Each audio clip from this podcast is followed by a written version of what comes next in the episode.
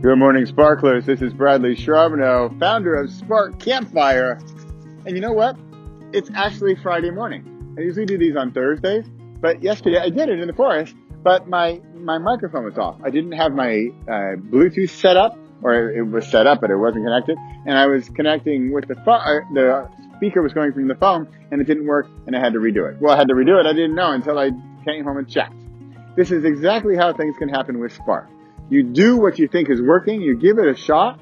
You're working on the chapter with your seven year old boy. You have a great one and you write it all down, some notes, and then, you know, the dog ate the homework kind of excuse. Or, you know, reality. Maybe it really happened. Or maybe you just can't find it. Maybe it's over. Maybe it's done. Maybe you did something and maybe it's terrible. That's fine because at least you got out, you got out on stage, the curtains open and you bombed. And you know what? That's fine. What went wrong? What can go better?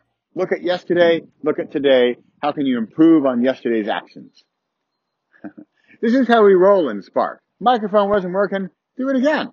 Not the end of the world. Do a retake. We're doing books here. We're not, we're not engraving things in stone anymore. You can change things. You can delete them. You can edit. You can fix. You can totally chuck the whole thing out the window and start over. It's fun. It's about the process. It's about the every single day actions of creating and co-creating creating together with someone else. Probably your kid. Not always. I'm Bradley Charbonneau. This is Spark. Glad you're here. See you next week.